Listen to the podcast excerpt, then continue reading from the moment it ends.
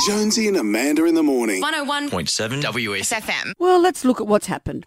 He, uh, I'm sure you know this story by now, is a friend of Jeffrey Epstein who recently took his own life in prison, or did he?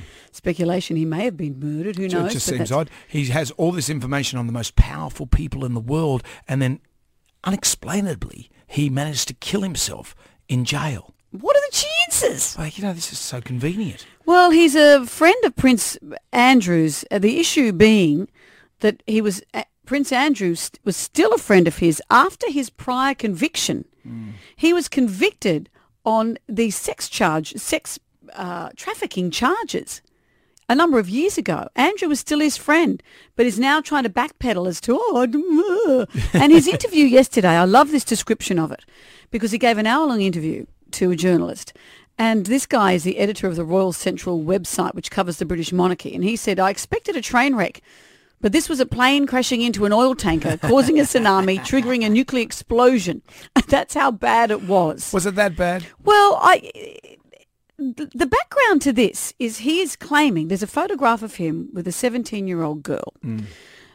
She is saying that she was procured for sexual purposes by Jeffrey Epstein, and on a number of occasions she had it off with Prince Andrew. He's denying all of this, and he's, they say, "Well, look at that photo, isn't that you?" And he says, "I've no recollection of that photo. It does kind of look like me, but that could be doctored because I don't remember." They're saying any- the hand is doctored. he said, I wasn't a particularly great friend of Jep- Jeffrey Epstein, he says, although he stayed at his house at least three times in recent years because when he's overseas. I don't know how many people you have that aren't great friends that you stay with overseas at least three times when you could afford a hotel. Exactly. I haven't stayed at anyone's house. I, I Literally, see my... I haven't stayed at anyone's house. I, I can't remember the last time I stayed at someone's house. Well, I ha- I don't. My brother lives in Brisbane. I don't see him as often as this. Hmm. But no, they weren't very close friends. And of course, then he had the the photo that was of the two of them in Central Park. That's because Andrew had to fly to the states Yep. to stay with him one more time to tell him why he couldn't be friends with him anymore.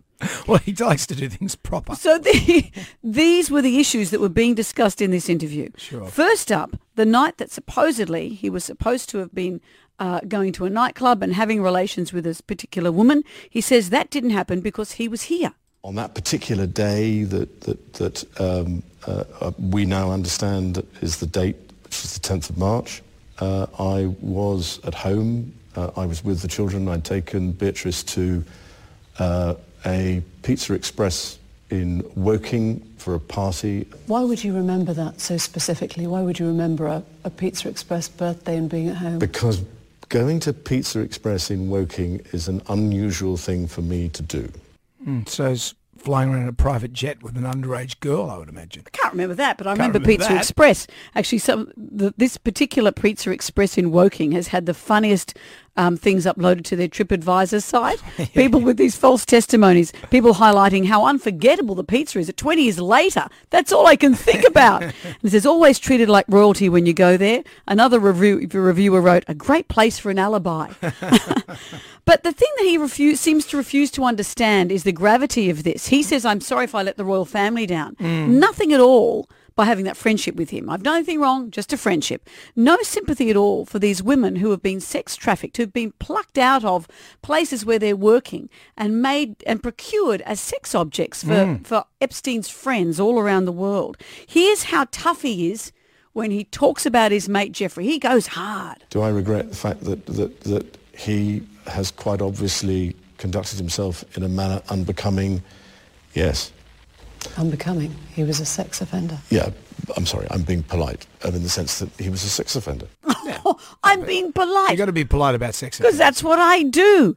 But with all these royal advisors and all these people who could have steered him to save himself, mm. I can only imagine that they said, point out the good parts of your life, point out your heroism, etc. Yeah. Because here's how he explained why it could not have been him in a nightclub having a sweaty dance. She described dancing with you No. and you profusely sweating and that she went on to have bath, There's a- there's a possibly. there's a slight problem with, with, with, with, with the sweating um, because uh, I, I I have a peculiar medical condition, which is that I don't sweat, um, or I didn't sweat at the time, and that was, oh, was she?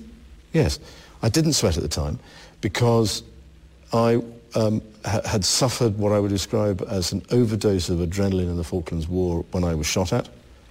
Uh, and I simply, it, it, was, it, was, it was almost impossible for me to, to, to sweat. Bravo. So- well explained. The best the whole royal family could come Mention up your with. war record. I sweat a bit in the Falklands Yep. and I ate pizza. Yeah. And we vilify Meghan Markle for being a bit up herself at Wimbledon. wow. Wow. Jonesy and Amanda. In the morning. 101.7 W. FM.